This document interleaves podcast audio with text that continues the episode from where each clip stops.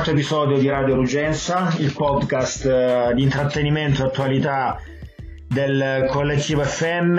Io sono Marga Bros come sempre e dall'altro lato tanti saluti da Novus. Carissimo Max, Max Novus, come stai? Come procede eh, abbiamo avuto un, una, diciamo, un confronto, un confronto insomma, uno scambio di definizioni sulla parola workaholic. Eh, diciamo è un periodo abbastanza workaholico nonostante il covid e tutto quant'altro. A noi, il, a noi il covid ci dà solo da mangiare per dire da mangiare ci, ci porta solo altro lavoro ancora più lavoro. E nulla però siamo fortunati. Eh.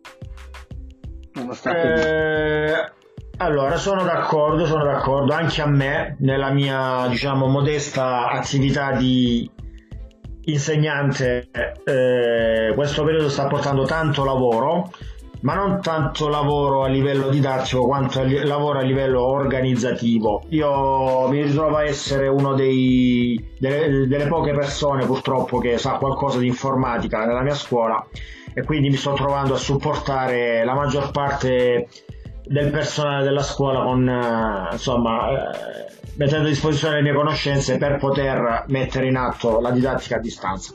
Però comunque complessivamente per me si sta rivelando una, una buona esperienza comunque le mie giornate passano in fretta devo dire. Eh, poi per il resto insomma fa, continuo a fare le stesse cose. Leggo tanto guardo serie tv continuo a giocare anche dei videogames intrattengo relazioni con lunghe videochiamate eh, insomma, tra le, tra, le, tra le, cose che faccio c'è anche questa, questo programma che abbiamo deciso di iniziare. Mm. E, ehm, e, nulla, e per quanto mi riguarda ho un po' più le attività compresse, e, anche perché voglio dire la verità, qui a Milano c'è un'area un po' di liberi tutti da un punto di vista eh, da lunedì scorso anche se persistenti durante la giornata rimangono sempre le sirene che è un po' come almeno qui a Milano è il, come, come, come il suono delle zanzare in una notte d'estate e, ed è una situazione abbastanza diciamo strana i cantieri sono riniziati dei maledetti lavori qui sotto casa a proposito Frank ti annuncio che per la prima volta ho davanti a me dei veri muratori bergamaschi durante la giornata qua sotto. No, esist- esistono ancora. Esistono ancora ed è davvero per me una scoperta, un, un'epifania esotica quella che sto vivendo in questi giorni perché essendo abituato a vivere a Roma fino all'anno scorso in cui ho subito tra virgolette nei, nei condomini varie ristrutturazioni ehm, ed erano più o meno squadre di lavoratori, onestissimi lavoratori dell'est in questo caso sono, sono di origine bergamasca e quindi durante il giorno sento un Uè dai forza che mi, mi, mi, mi, bilancia in parte il rumore di fondo che mi hanno portato da lunedì scorso. Eh, io ti, ti, ti, direi quasi di, di, filmarli e preservarli come una specie in via di estinzione. Faremo, faremo sinceramente...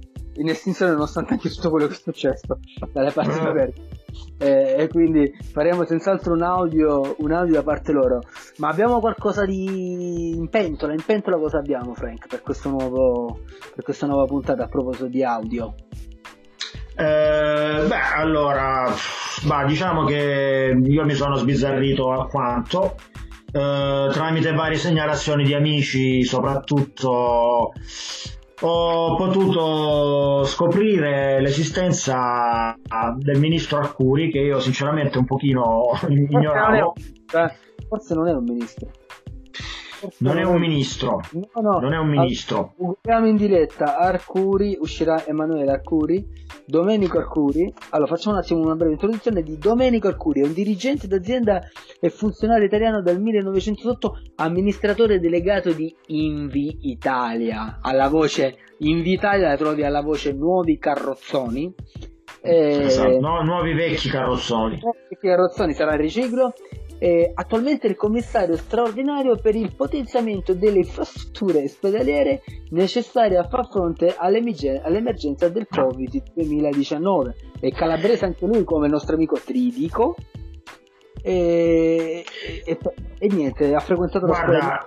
eccetera. Quindi diamo la parola direttamente al diretto interessato perché poi dopo tu, da economista sì. Del gruppo, dovrai darci un po' di Sì, sì, sì. Guarda, eh, sapere che non è ministro mi rincuora perché sentire le parole che, che ha detto e guarda, scoprirai qualcosa di interessante.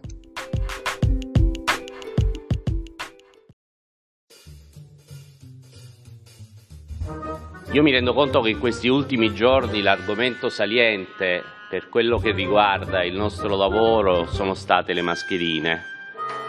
Anche se avrei tanta voglia di parlare dalla trincea nella quale con i miei colleghi, con il dottor Borrelli e con la protezione civile mi trovo da 40 giorni, avrei tanta voglia di parlare dei liberisti che dai loro divani tra un cocktail e un videomessaggio emettono sentenze quotidiane. Io ho emanato un'ordinanza che ha fissato il prezzo massimo di vendita delle mascherine chirurgiche. Io non ho emanato un'ordinanza che ha fissato il prezzo massimo di acquisto delle mascherine chirurgiche. E a buon intenditor poche parole io ho fissato il prezzo massimo di vendita al consumo delle mascherine chirurgiche. Non ho mai pensato di dover fissare il prezzo massimo di acquisto delle mascherine chirurgiche. Il prezzo lo fa il mercato, dicono i liberisti, dopo aver sorseggiato i loro centrifugati. Certo che il prezzo lo fa il mercato, Certo che lo fa l'incontro tra la domanda e l'offerta, se il mercato ci fosse, se avesse una struttura dell'offerta consolidata e ampia come quella della domanda.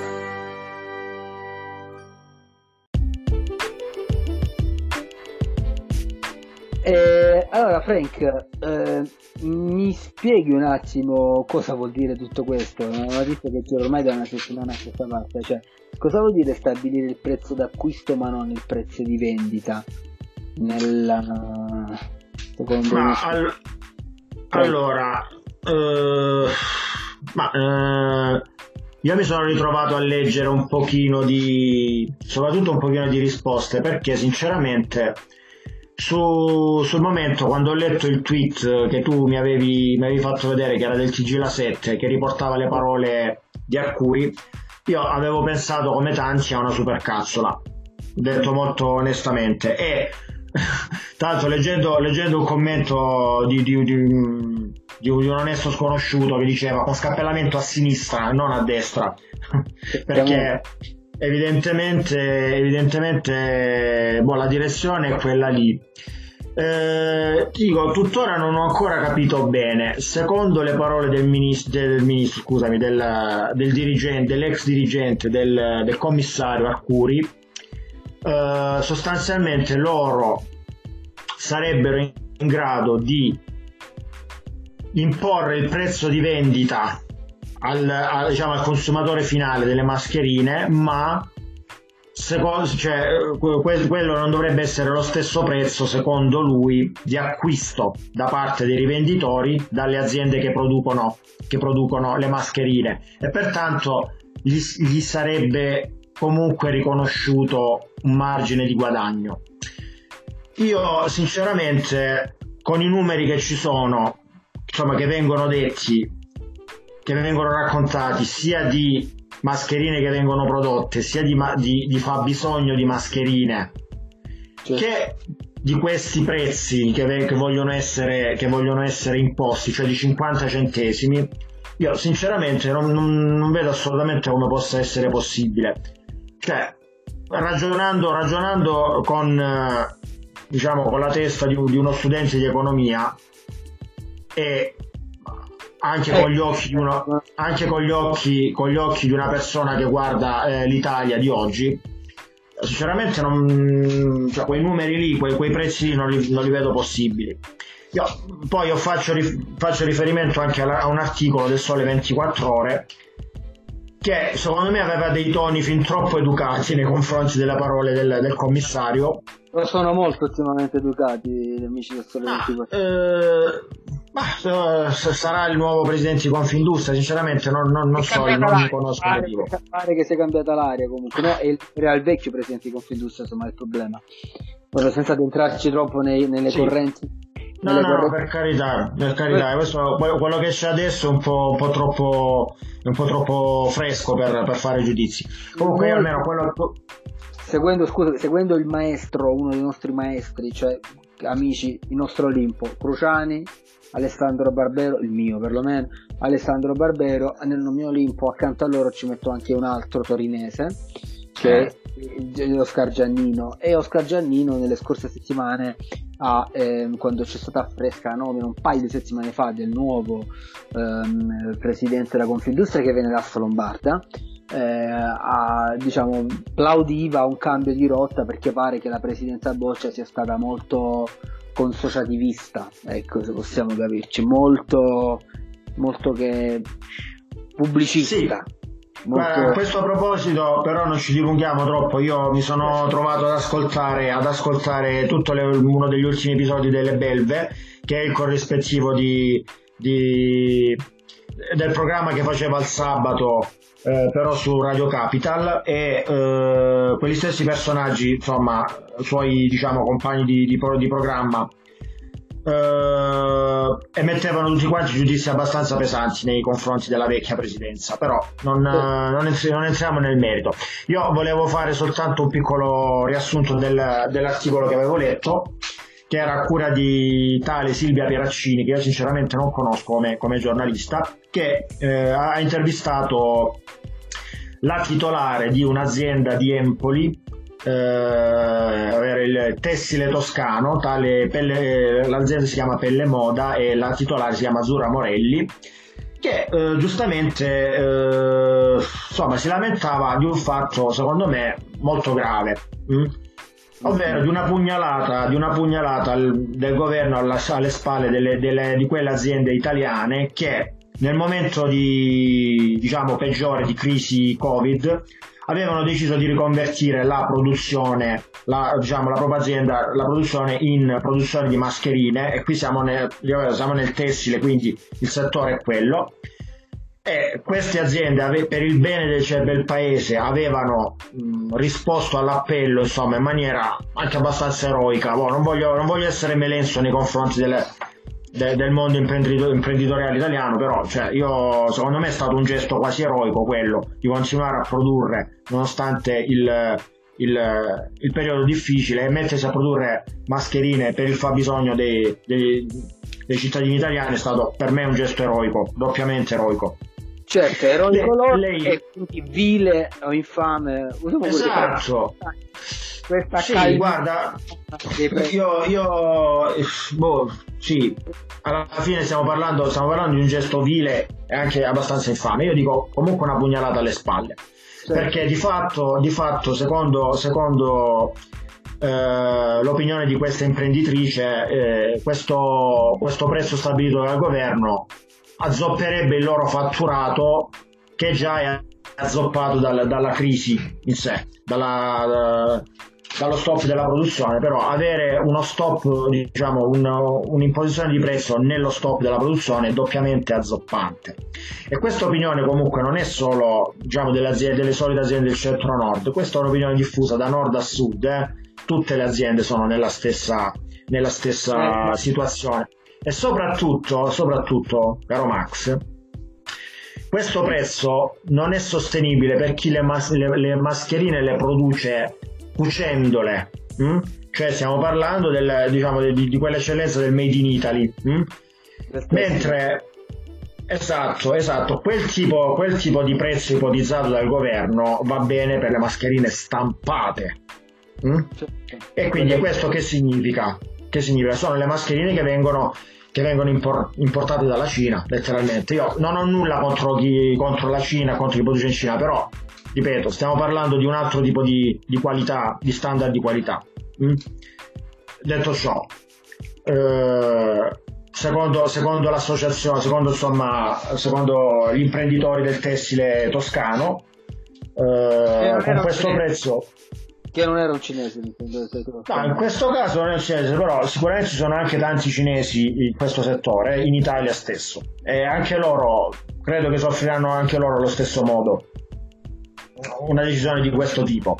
Uh, attualmente non ci sono compratori nemmeno a 70-80 centesimi. Hm? E l'azienda comunque che deve, che deve rispettare questo tipo, di, questo tipo di standard imposto dal governo dovrebbe insomma occupare circa un 10% della manodopera totale. Mm? Certo, certo, certo. E poi un altro fatto interessante che ho scoperto è che praticamente la, la Camera di Commercio di Firenze aveva messo, aveva messo in piedi una vera, una vera e propria filiera sanitaria cercando di aggregare tutte le aziende in grado di, di riconvertire la produzione a materiale necessario per affrontare la crisi sanitaria e poi insomma creare una specie, una vera e propria, una specie di vero e proprio marketplace dove si incontravano domanda e offerta. Mm? Però comunque in questo, in questo stesso in questo mercato il calcolo che è fatto dalla Camera di Commercio di Firenze è che non si può scendere sotto i 70 centesimi, però sempre per grandi quantità, eh, per quantità Beh, normali. Curi ha chiarito tutto, è un costo di, è un prezzo di acquisto, non è un prezzo di vendita, quindi... No. Eh, a, me, a me de- detto, detto, fra noi, l'hai sentito anche tu le parole del commissario Arcuri. A me sembra un attacco bello e buono così, tanto per, per attaccare qualcuno e creare, e creare, e, creare polemica inutile. Cioè, uh, vengono attaccati i liberisti eh, Mm. vengono, vengono, identificati come liberisti tutti coloro che mettono un giudizio, che mettono un giudizio su questa, su questa questione. Allora io sinceramente mi metto fra questi, prendo il mio cocktail, come, come, come dice Arcuri, e faccio il liberista in questo caso.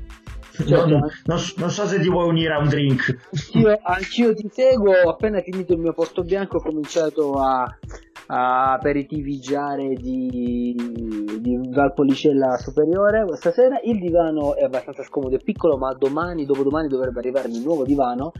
Caro Alcuri, vorrei sapere che ho ordinato anche un nuovo divano per essere appresso alle tue provocazioni. Leggo invece sempre dal nostro cervellone Wikipedia che però Arcuri si è fatto un misto tra eh, IRI, ma è stato anche per un periodo amministratore delegato della Deloitte Consulting, contribuendo all'espansione dell'azienda. La parte è scritta in rosso perché non c'è fonte.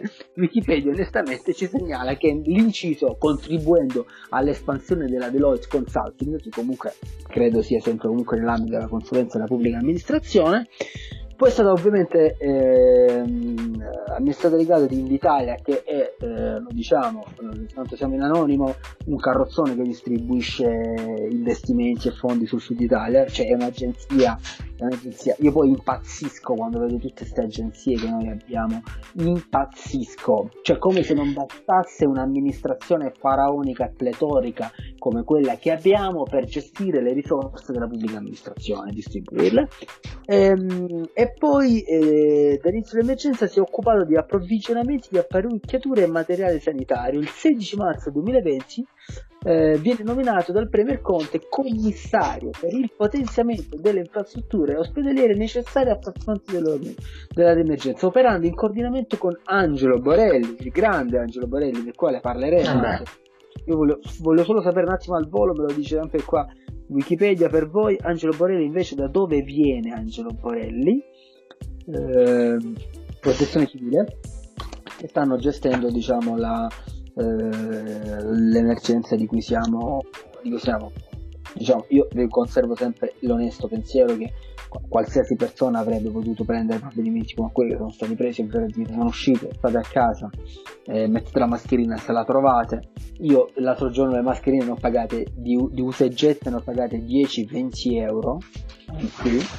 Sì qui abbiamo, quindi non so poi la cogenza che hanno queste posizioni del nostro carissimo eh, sottosegretario eh, Arcuri. Eh, niente, speriamo che sia rapida ed indolore questa decisione, nel caso di dire, vero Frank? Sì, guarda, io, io non vedo l'ora di vedere come, si, come, me, diciamo, come verrà messa in pratica. O di non, eh, di vedere. O di non vedere, esatto, esatto. perché credo che non è messa in pratica perché te lo ripeto le, le, le, hanno i prezzi che hanno.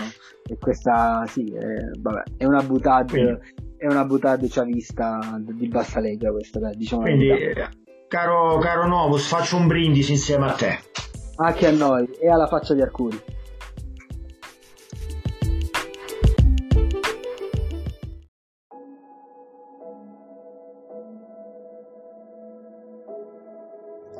Ero, che si faceva rispettare. La Scozia ti è stata utile, nel senso che... Molto, molto, perché anche se io venivo, perché dopo la mia storia eh, qualcuno se, se, ne dimentica, io a 16 anni e mezzo esordisco con Galeone che non ero il giocatore ideale per Galeone, mi fa esordire in Serie B a 16 anni e mezzo, l'anno dopo faccio 8 partite in Serie A da terzino destro e mediano. E e Glasgow mi ha dato la consapevolezza di poter fare questo lavoro da protagonista perché arrivare a, ai Glasgow Rangers e, e giocare con eh, Jonas Stern, Brian Laudrup, Gascoigne, eh, Mark Etley, tanti giocatori, Amoruso, Porrini, 50.000 spettatori eh, per me mi ha fatto capire che potevo fare, potevo intraprendere quel ruolo, quel, quel quel modo di, di, giocare a calcio mi poteva portare lontano, mi ha dato la consapevolezza eh, di provarci subito.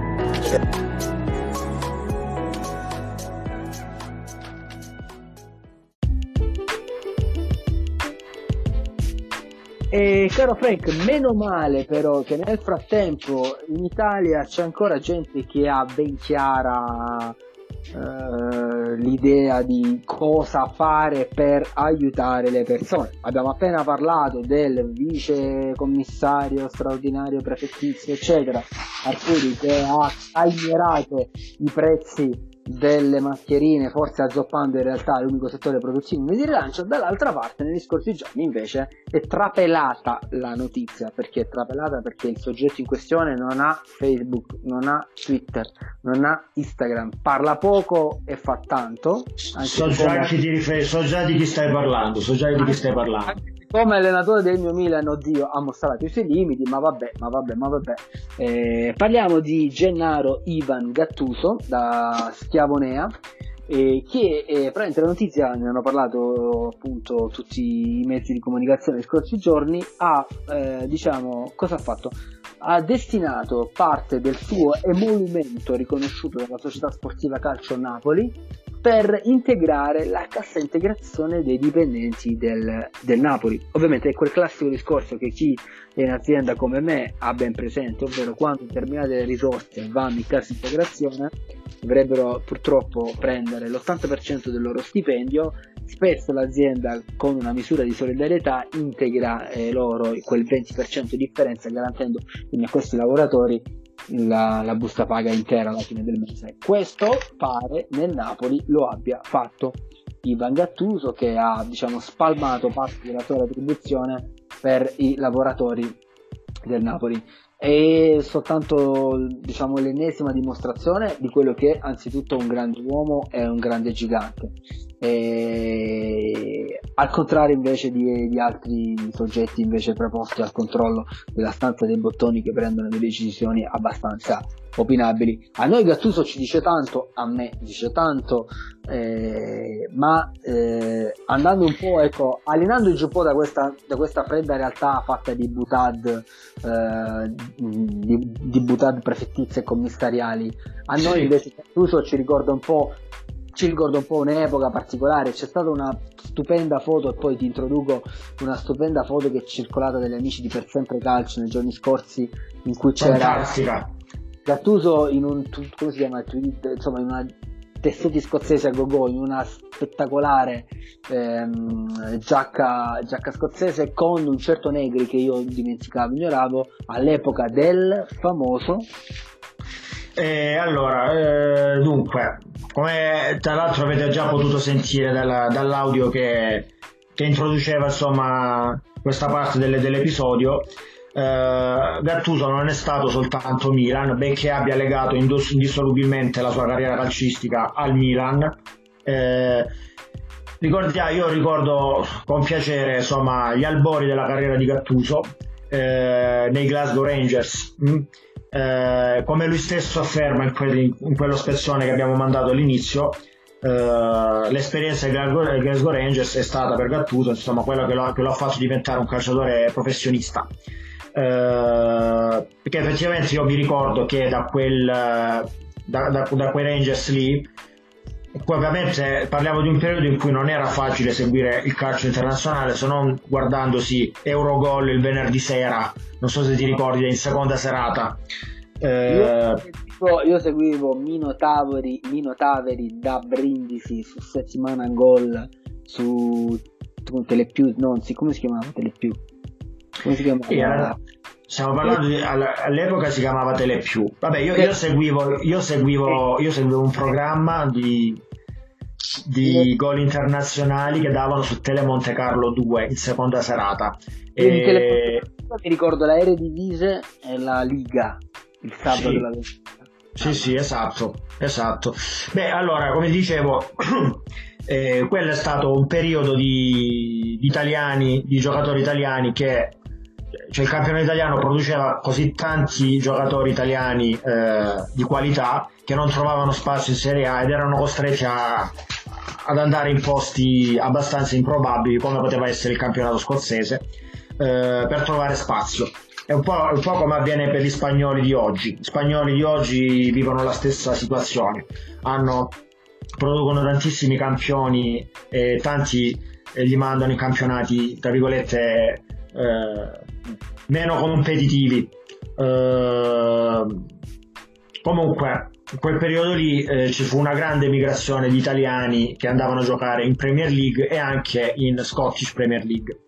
Il Glasgow Rangers divenne una piccola, una piccola colonia di giocatori, di calciatori italiani, tant'è che venne soprannominato The Italian Jerks e Gattuso era uno di questi. Gattuso, tra l'altro, è anche curioso un pochino insomma, l'aneddoto, insomma, le, le vicende che lo portano lì. Eh, Gattuso retrocede con il Perugia e fugge dal, dal, dal ritiro imposto da Gaucci ah, per andare a, a, firmare con i Rangers. Tant'è che Gaucci fece ricorso alla, federaz- alla FIGC di allora e la FIGC bloccò il transfer. E primi, i, le prime settimane di, del trasferimento di Gattuso ai Rangers non, non poté scendere in campo letteralmente.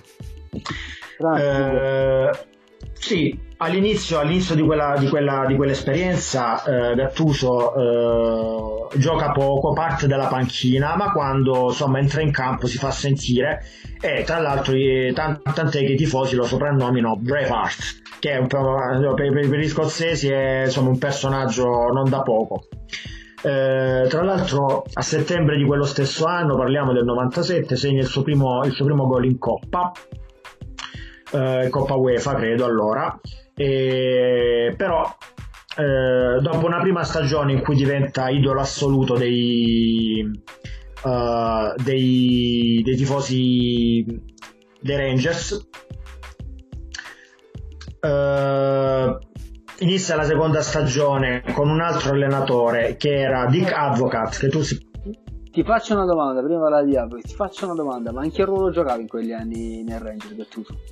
Allora, che modulo si faceva in quegli anni in Rangers? era un 4-4-2 credo no? Possiamo allora, era ovviamente, era ovviamente un 4-4-2 perché il calcio inglese era molto per fissato legge. su quel per legge, era quasi per legge no, eh, lui, lui, sì, lui giocava da mediano, da mediano interno e ah. mh, mm, la seconda stagione i Rangers proprio un tentativo di cambiargli ruolo da parte di Dick Advocat e metterlo come terzino destro lo fece, diciamo, gli fece incrinare i rapporti con, uh, sia con la dirigenza che con l'allenatore, tant'è che volle, volle, volle farle trasferirsi alla Salernitana.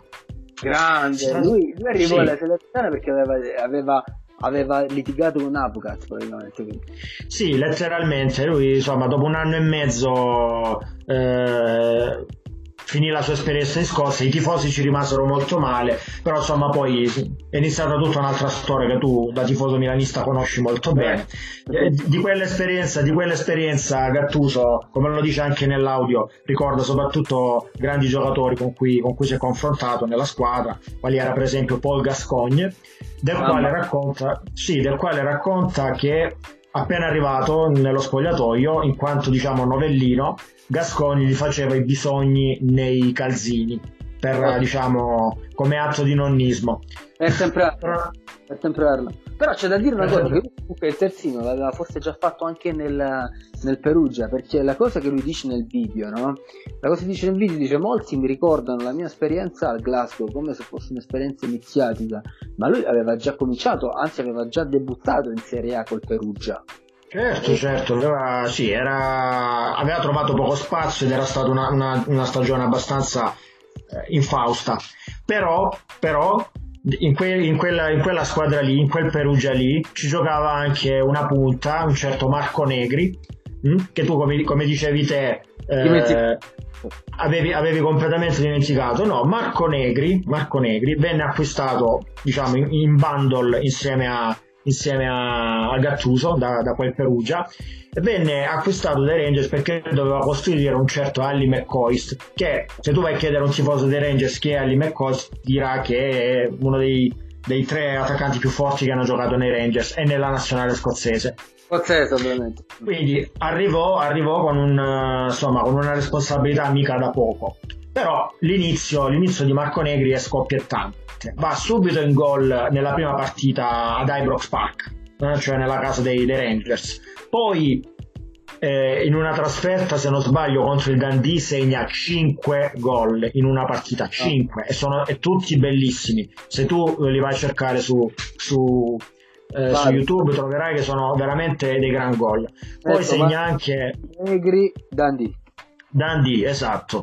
E, poi soprattutto segna anche nel derby, alla, alla prima, al suo primo derby contro il Celtic, che ti ricordo insomma l'Old Firm essere uno dei, dei derby più sentiti d'Europa.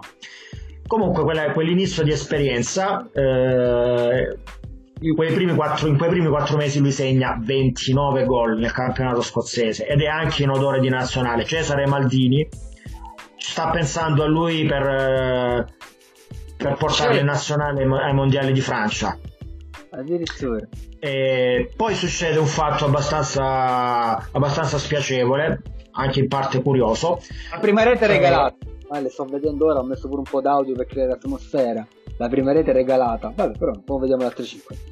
Vabbè, comunque in quell'esperienza, diciamo, in quell'esperienza lì, dopo quei quattro mesi succede un fatto un po', un po spiacevole.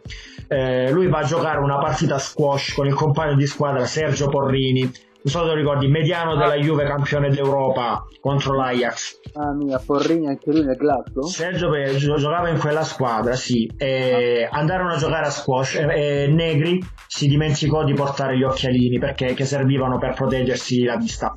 Una pallina, diciamo un colpo gli, gli colpì un occhio e lui rimase infortunato ad un occhio e a quel punto la magia terminò. La magia terminò e giocò pochissime partite eh, in, in, totale, se non sbaglio, in, tre, in due anni e mezzo eh, totalizzò eh, 40 presenze e 37 gol. E eh, tra l'altro, in un'intervista. Gascon che batte gli angoli, signori. Gascon che sì. batte gli angoli. Sì, tra l'altro poi eh, lo stesso Negri racconterà anche in un'intervista a Gianluca Di Marzio che eh, prima di una partita in cui si stava, si stava preparando in spogliatoio entrò Sean Connery che, era, che è un grande tifoso dei Rangers e andò e gli chiese ma scusami ma, ma, cosa ti è successo? È ripartito così forte e poi ti sei perso? E lui non seppe cosa rispondere perché si trovava davanti comunque si trovava davanti a una, una celebrità di quel calibro. Capia, eh, trovi il spogliatoio di Sean Connery che ti chiede conto delle tue performance. Esatto ma, ma, non è finita qui perché secondo me in assoluto il giocatore più nostalgico di quella formazione dei Rangers è Lorenzo Amoruso. Lorenzo Amoruso, eh, difensore centrale rocciosissimo barese che ha giocato nel Bari e nella Fiorentina, che anche in, quel, in quello stesso anno, nel 97, viene... Scusa Frank, il terzo gol è spettacolare però. Scusa. Eh sì, sì, sì, quello, quello che si porta avanti la palla col tacco mamma mia, pal- cioè tipo fa un, pallon- un, doppio pallonetto a un difensore centrale e palombella. Allora, eh sì. al, al portiere anni 90, portiere inglese inguardabile, portiere britannico. Uno, due, un doppio pallonetto al volo senza posarla. Vabbè, ragazzi, questa è spettacolare. Vabbè, ok. Ah, beh, dicono che siano le, l'effetto dei, degli stati inglesi che faccia diventare eh, insomma eh, bravini tecnici anche dei giocatori insomma, che non lo sono. Comunque ti dicevo, c'era Lorenzo Amoruso in quei, in quei, Rangers che viene acquistato dalla Fiorentina per 5 milioni di sterline. Io fino ad allora Amoruso me lo ricordo come un onesto mestierante, niente di, niente di eccezionale. Eh, lì però diventa, lì però a forza di, a forza di lotte e insomma di, di partite vinte con col coltello fra i denti diventa anche lui idolo della tifoseria e soprattutto diventa il primo capitano cattolico dei Rangers che ti ricordo essere, essere la parte protestante di Glasgow. Quindi questo qua è stato un onore non da poco secondo me. E poi c'è, anche un, c'è, anche un, c'è stato anche un, un, fatto insomma, che ha parzialmente macchiato l'esperienza di, di Amoruso ai Rangers, è stato un insulto, un presunto insulto razzista a un, a un giocatore del, de, del Borussia Dortmund in una partita di Coppa che era il famoso Ikpeba, non so se te lo ricordi te. Ikpeba, l'attaccante. Ikpeba, esatto, però lui ha sempre, diciamo, ha sempre eh, sconfessato quelle accuse perché lui diceva che queste accuse lo dicevano, gli dicevano che lui avrebbe detto uh, black bastard al, al, dif- al, a Ikpeba, ma lui sostiene che quando si arrabbiava eh, era capace soltanto di parlare, di, di, di, di lanciare degli improperi in barese, quindi è Magari difficile che abbia detto qualcosa in inglese. Anche peggiori come insulti e quindi... Eh, certo chissà cosa avrebbe detto. Ma quindi c'erano praticamente nella, nella formazione iniziale ufficiale c'erano Negri, Porrini, Amoruso e Gattuso, cioè tipo quattro italiani in campo della sua squadra. Tipo, sì, ma, ma magari, non, magari, non, erano tutti insieme. Io credo che Gattuso si, si alternasse un po' con Porrini, però insomma poi ne avevamo parlato qualche giorno fa così tra di noi. Ti ricordo che in quella squadra c'erano anche c'era Gascon, c'era Atley, c'era l'attaccante Peter Van Fossen eh, che era olandese. Insomma, era, era, una signora squadra quella. Oh, mamma mia. Era una signora squadra. Quello del Milan a fine carriera, credo ormai. Esatto, esatto, proprio lui, proprio. C'era anche Gordon Dowie che era il, l'eterno attaccante della nazionale scozzese che va a Francia 98 con 40 anni ah, di età praticamente. Certo, certo, certo, certo. E mi è partito un video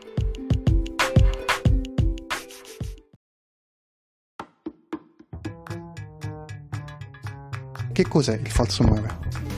Eh beh, lo dice proprio la parola, falso 9, cioè non un quasi centravanti, nel senso che non è un centravanti proprio eh, strutturato da area di rigore, ma è un centravanti che si muove soprattutto spalle alla volta avversaria e indirizza e, e diventa anche trequartista in, in diverse occasioni, quindi è uno che fa gioco, manovra, ha qualità, rapidità perché se si trova su uno contro uno ci prova, ma soprattutto fa giocare la squadra per soprattutto gli esterni che tagliano verso, verso l'aria, crea lo spazio.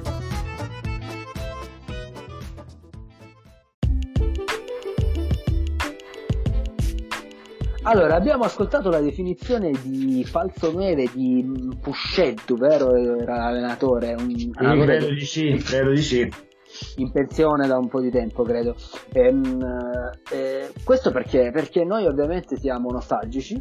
Eh, siamo nostalgici di un tempo in cui la birra non sapeva di birra e non sapeva di frutta e, e, gli attaccanti dovevano segnare, i difensori dovevano difendere e, centro, e, i portieri non dovevano parare. Nel mondo d'oggi invece i portieri devono essere bravi con i piedi, i difensori devono sapere attaccare, gli attaccanti devono sapere difendere, i centrocampisti non sanno più che cazzo fare. Infatti ci sono dei centrocampisti mediocri, perlomeno nella squadra del cuore, da 10 anni è un problema. E, ehm, a proposito di falsi 9 e di veri 9, eh, per la serie Video Kills The Radio Star, oggi in un, un pomeriggio, in un uggioso pomeriggio di, di maggio, a un certo punto, in piena, eh, eh nelle strasciche dell'emergenza Covid, è uscita fuori la notizia che Alessandro Matri ha abbandonato il calcio, rescindendo il contratto col Brescia perché le parole sono davvero una tristezza assurda.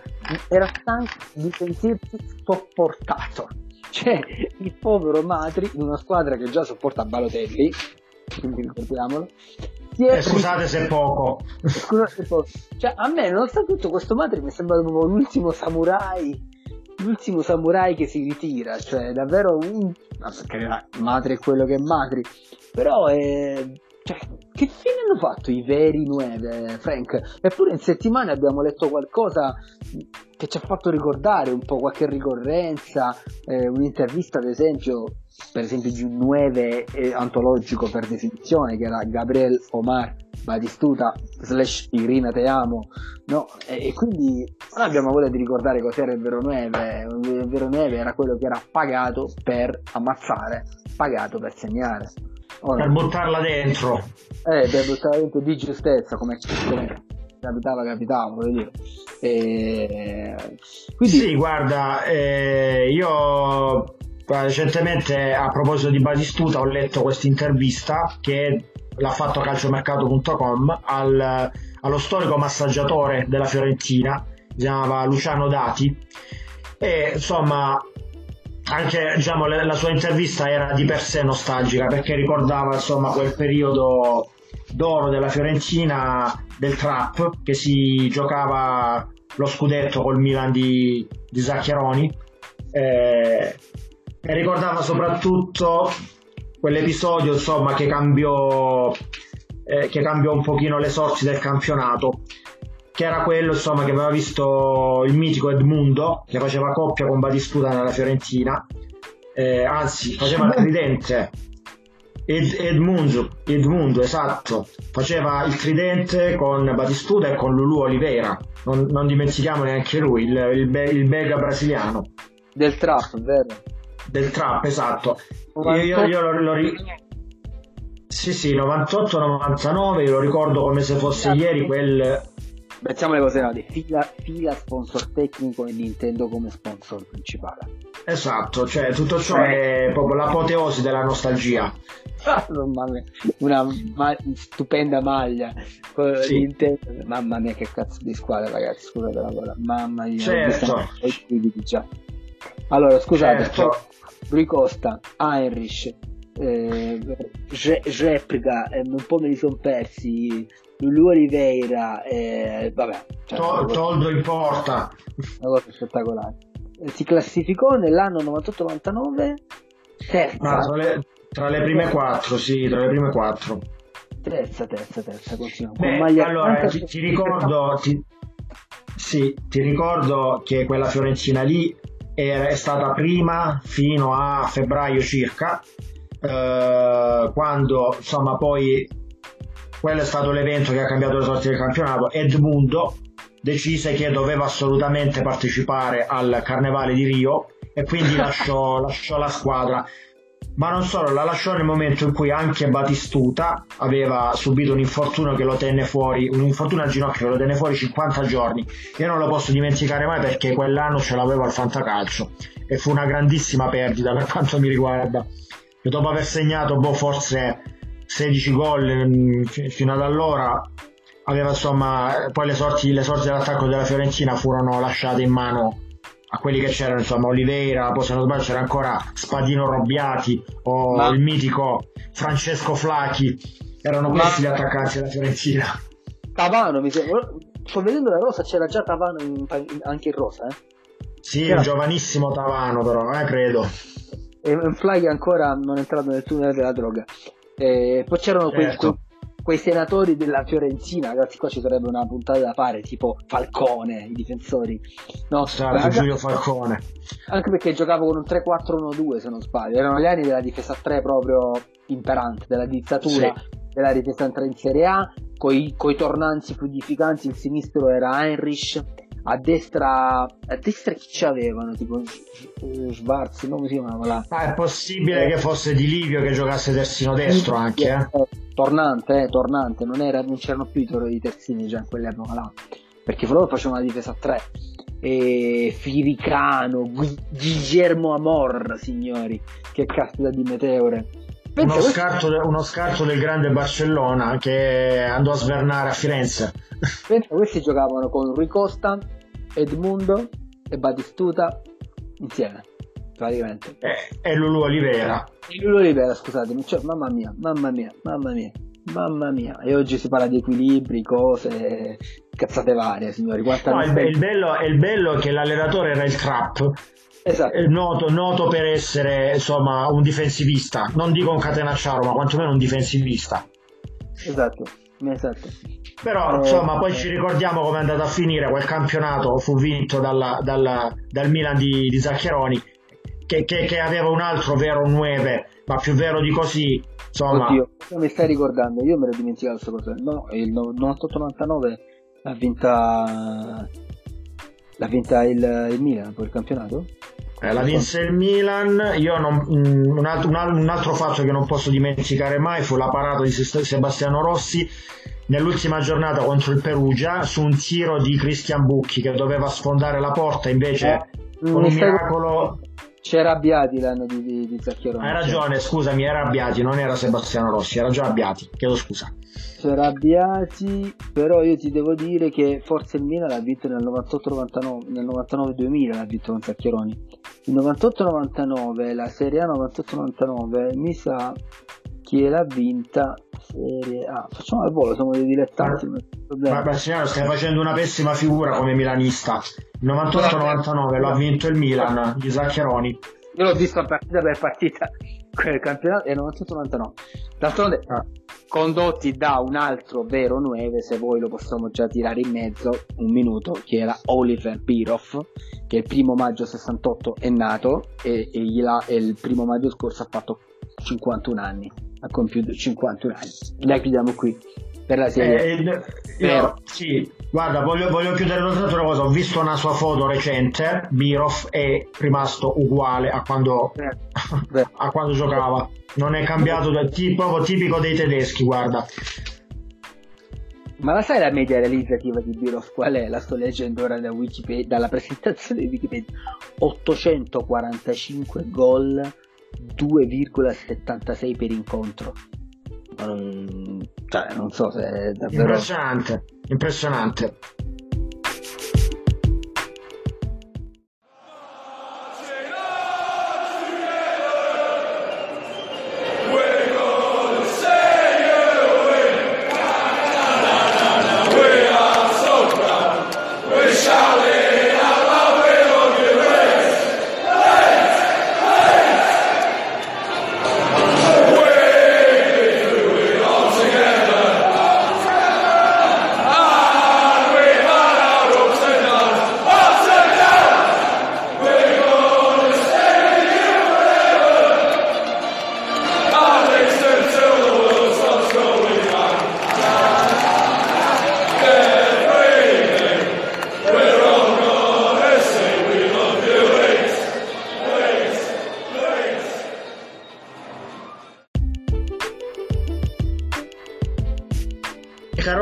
Questa, questo canto di tifosi del Leeds che ho scelto ci porta all'ultima parte di questo episodio, al consueto angolo di Premier League, se non ce ne fosse stato già abbastanza quei Rangers.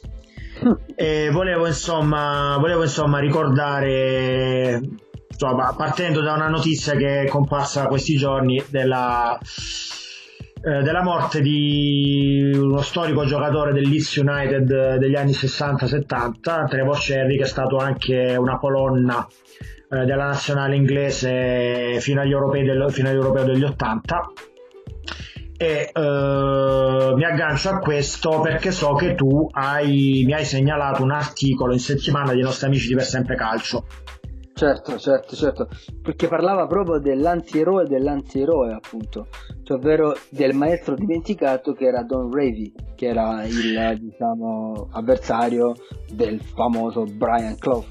Esatto, esatto. Allora, io ci tenevo a ricordarlo con te, questo personaggio, proprio per il fatto che eh, come, come, spiegarcelo? È stato un personaggio, è stato un antieroe che però è stato superato dall'antieroe per eccellenza della, della Premier League che è stato Brian Clough. Ne hanno parlato un po' tutti di Brian Clough, io sono un po' stanco, sinceramente, è stato talmente mitico che non, non ho voglia di parlarne. Eh... Da, dall'essere dimenticato molto riscoperto Esatto, deve essere, deve essere stato dimenticato e riscoperto. No, per carità, non gli si può dire nulla. Uno che ha vinto la Premier League con il Derby County e la Coppa dei Campioni con il Nottingham Forest, quindi non gli si Due può volte. dire assolutamente nulla.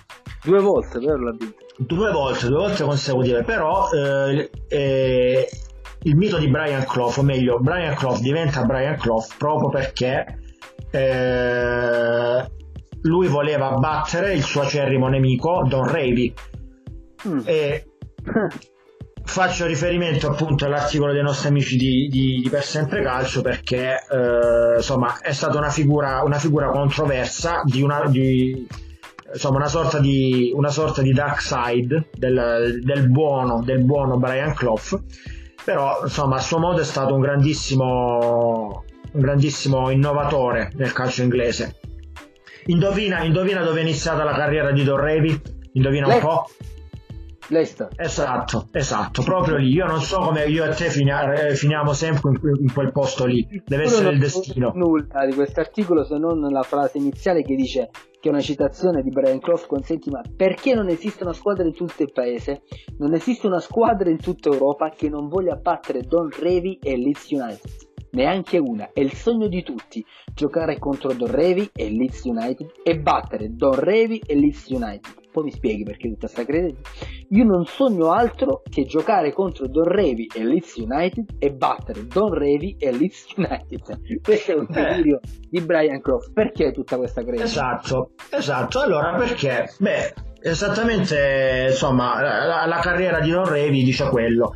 Don Revi eh, è stato diciamo un, ottimo attaccante del, del- del suo tempo, parliamo di anni 50, anni 60 e ha passato insomma la parte Del del Manchester, del Manchester City, esatto, ha passato diciamo, la parte migliore della sua carriera nel Manchester City e lì ha preso un pochino, un po' dei, diciamo, di, di innovazioni nel mondo del calcio. E eh, lui eh, finisce la sua carriera di, di giocatore al Leeds United, di attaccante e decide di restare per diventarne l'allenatore. Don Revi è una persona, diciamo, un allenatore ambiziosissimo, ambiziosissimo perché il suo, il suo scopo è prendere il modesto Leeds, che fino ad allora è una piccola, una piccola squadra del, del calcio inglese, e addirittura sostituirsi diciamo, nell'immaginario collettivo al grande Manchester United di, di mh, eh, quello, quello che, quello che cascò con l'aereo. Oddio, c'è un, pi- c'è un piccolo vuoto Ah, del eh, Babsi, Matt, Matt, Matt Babsi, grande Manchester United di Matt Babsi, che era quello degli anni 50, che, che, insomma scomparì in un, in un incidente aereo, un po' come il grande Torino. E, e, eh, tra, le tante, tra le tante innovazioni che portò al Leeds United fu ad esempio quello di abbandonare i- gli storici colori giallo-blu e adottare il bianco.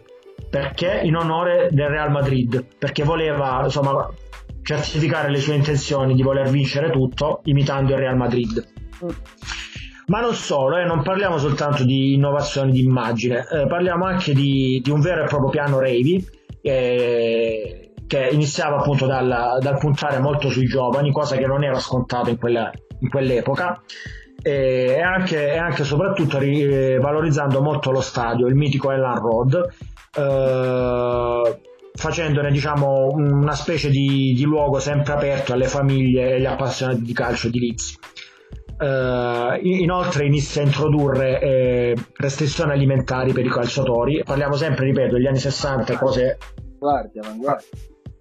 cose di avanguardia per il, tem- per il periodo e quella che io ho trovato l'innovazione più, eh, più curiosa è stata quella di far assumere ballerini per insegnare ai calciatori a stare in equilibrio. Ora, parliamo secondo me di qualcosa di assolutamente avveniristico per il tempo. Poi eh, che succede? Perché, perché Brian Clough odia così tanto, odia così tanto eh, Don Revy? Ovviamente perché il suo, il suo Leeds diventa la- una delle squadre più temute d'Europa e lo fa soprattutto attraverso un modo di giocare aggressivo che non era assolutamente tipico del calcio inglese di allora.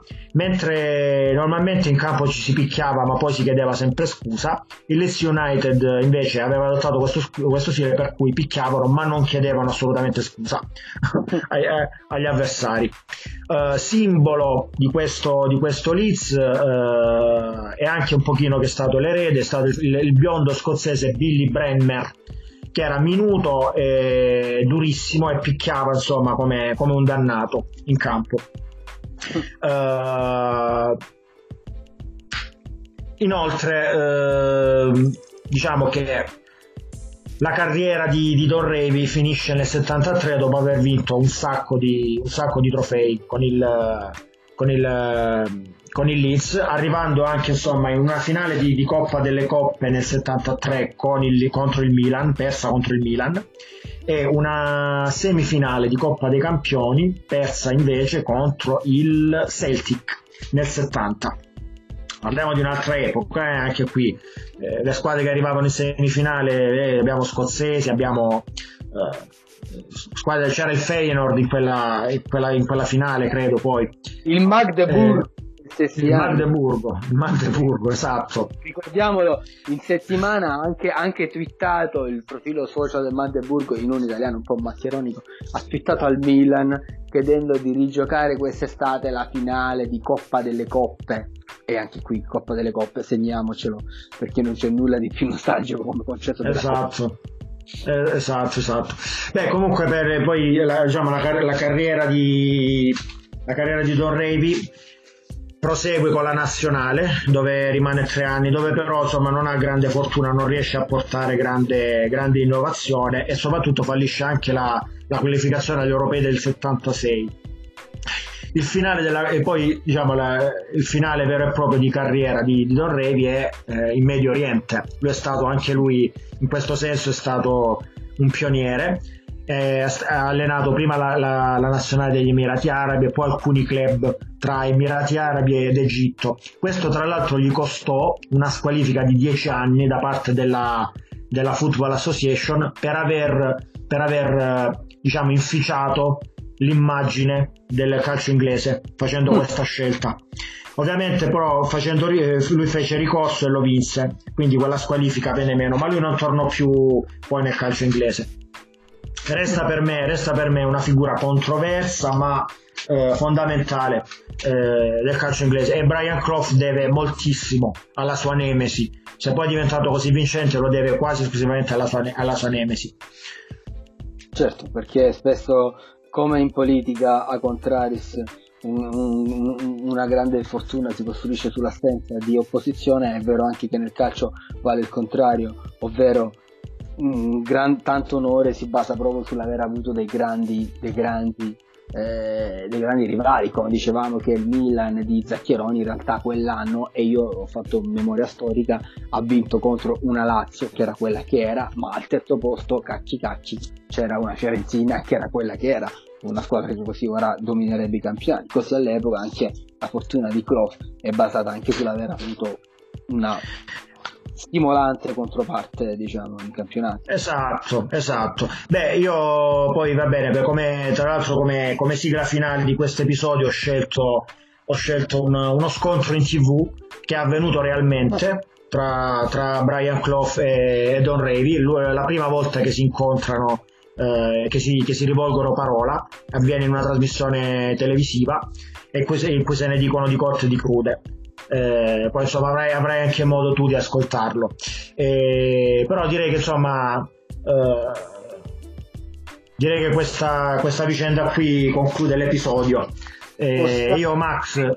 Possiamo fare un recap quindi di quanto abbiamo detto. Ovviamente abbiamo cominciato parlando di Arcuri di mascherine esatto di, di alcune mascherine e di, di, insomma, di problemi di mercato, ecco, di, di legge di mercato di prezzi calmierati, per usare un termine novecentesco che a alcuni piacerebbe tanto, di liberisti esatto. da divano, ma non interisti da divano, e, di Gennaro Ivan Gattuso e di... Certo. E di eh, Cos'altro? Esatto.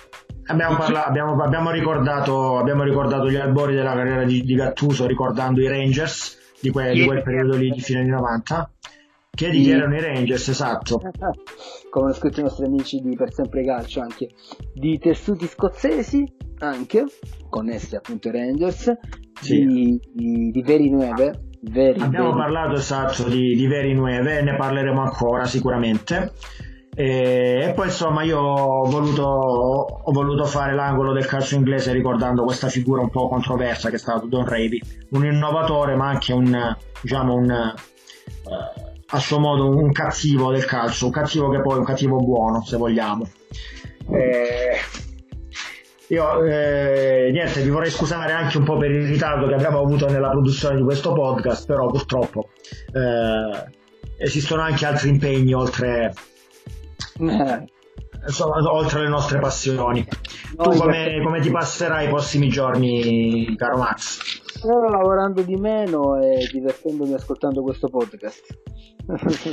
Dai, l'importante è che ci divertiamo a farlo. Finché ci divertiamo a farlo, possiamo far divertire anche i nostri, i nostri ascoltatori. Certo, dobbiamo soprattutto capire, capire se il nostro campionato eh, potrà ricominciare, soprattutto. Ma allora, allora, questo può essere un argomento interessante, può essere un argomento interessante per, per, i prossimi episodi. Io sono pronto a scommettere che il campionato non riprenderà. Ah, yeah. come la scuola. Come la scuola, esatto. Perché giustamente abbiamo una classe politica che i, i problemi li gestisce e li risolve vietando che quella è l'unica cosa che riescono a fare praticamente, perché invece vediamo un attimo la Bundes come va. Io su questo te lo dico telegrafico, la penso in maniera molto diversa e, e basterebbe semplicemente responsabilizzare le scuole di calcio, ovviamente porte chiuse, io ho metà abbonamento del Milan da rimborsare, un bacio.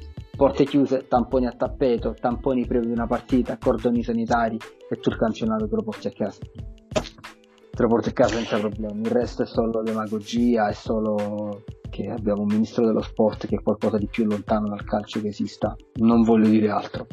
E... No, eh, ne parliamo anche di questo perché io ho scoperto solo recentemente chi è Spadafora, che non avevo mai sentito parlare neanche di lui. Eh, ne parleremo anche di lui, ne parleremo anche di lui. Va bene, eh, Max, l'importante è che non ci vietino di fare podcast. Quando ci vedranno di fare podcast ci preoccuperemo. Io ti mando un grandissimo abbraccio e, e, anche se non siamo congiunti, prima o poi ci vedremo. Sicuramente, anche a te un grande abbraccio e ciao ragazzi, alla prossima. Un saluto ai nostri ascoltatori, ciao a tutti. Ricordatevi di ruggire, sempre e comunque. Ruggite insieme a noi.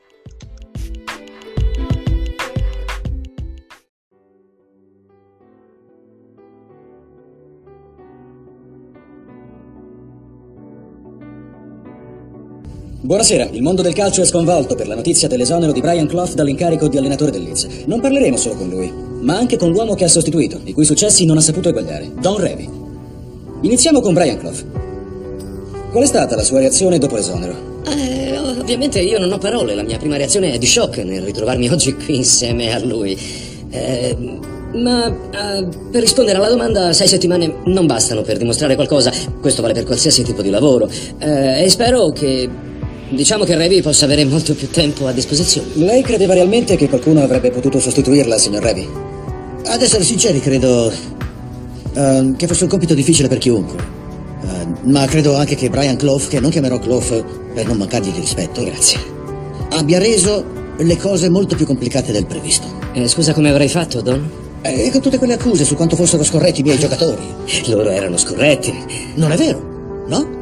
Nelle ultime due stagioni eravamo in testa alla classifica di gradimento. E prima di allora eravate in testa alla classifica disciplinare, avrebbero dovuto levarvi dei punti e retrocedervi. Da quel che sento la vostra non è solo una questione di lavoro, è qualcosa di personale. Ho ragione? Beh, siamo persone molto differenti. Donne e io eh, abbiamo stili diversi, sia nel calcio che nella vita. Io sono una persona affettuosa, un idealista. Io credo nelle fate, questo sono io. Donna è leggermente diverso. Ha un carattere più duro e una persona fredda e questa... No, guarda, tu non mi Questa conosci. mancanza di calore, questa freddezza, pervadeva il club quando sono arrivato e... Nego totalmente. Ero come un padre per loro, chiedete ai miei giocatori. In quel club ogni mattina io massaggiavo quei ragazzi. Tu l'hai mai fatto? Non me l'avrebbero mai permesso. Ci hai provato? No che non ci hai provato. Beh, io insaponavo quei ragazzi con le mie mani. Sei andato al Leeds senza pensare al club, senza pensare ai giocatori, ma soltanto per una vile vendetta personale nei miei confronti. E mi sei anche sorpreso. Che cosa avrei dovuto fare dopo quello che tu hai fatto a me? Cosa ho fatto? Andiamo, Don, che lo sai. 27 gennaio del 1968, vedi che mi ricordo anche la data. Sei venuto al Derby County, mm? terzo turno dell'FA Cup. Tu ti sei rifiutato di stringermi la mano. Non credo. No, è una questione di principio, stringo sempre la mano. No, l'hai stretta a Peter Taylor, a Jimmy Gordon, ricordi? Forse non ti ho visto. No, mi hai visto, Don. Mi consideravi inferiore a te. Mi hai guardato dall'alto in basso e mi hai ignorato come facevi con gli altri club e allenatori di tutto il paese. Impossibile, non avrei mai rifiutato volutamente una stretta di mano a un collega. No, la verità è che eri in seconda divisione all'epoca. Hm? Eh, no, eh, probabilmente non sapevo chi fossi. Non sapevi chi fossi, ma smettila. Ma è la verità. Beh, di sicuro adesso lo sai. Oh, certo, ora lo sappiamo tutti. Tu sei quello che a causa dei ripetuti scatti d'ira e le diffamazioni nei confronti dei colleghi ha screditato questo bellissimo gioco, che è il calcio. Quello che ha fatto un ottimo lavoro col derby, ma che è riuscito a farsi cacciare, che aveva il più grande assistente, Peter Taylor, e l'ha scaricato. L'uomo a cui hanno regalato la più forte squadra inglese, il Leeds United, un club che in dieci anni è sempre finito tra le prime quattro e che tu hai relegato in fondo alla prima divisione. Ah sì, ora sì che lo sappiamo chi sei. Ok, signori, purtroppo dobbiamo lasciarci qui. Vedremo dove saremo nel giro di un anno, Donald Reddy. No, per favore. E poi vedremo dove saremo tra cinque anni. Per la puntata di stasera è tutto. Vorrei ringraziare i miei ospiti Brian Clough e Don Reddy per essere stati qui. Grazie a te, Austin. E stop. Grazie, signori. Grazie mille, Brian. Fantastico. Grazie.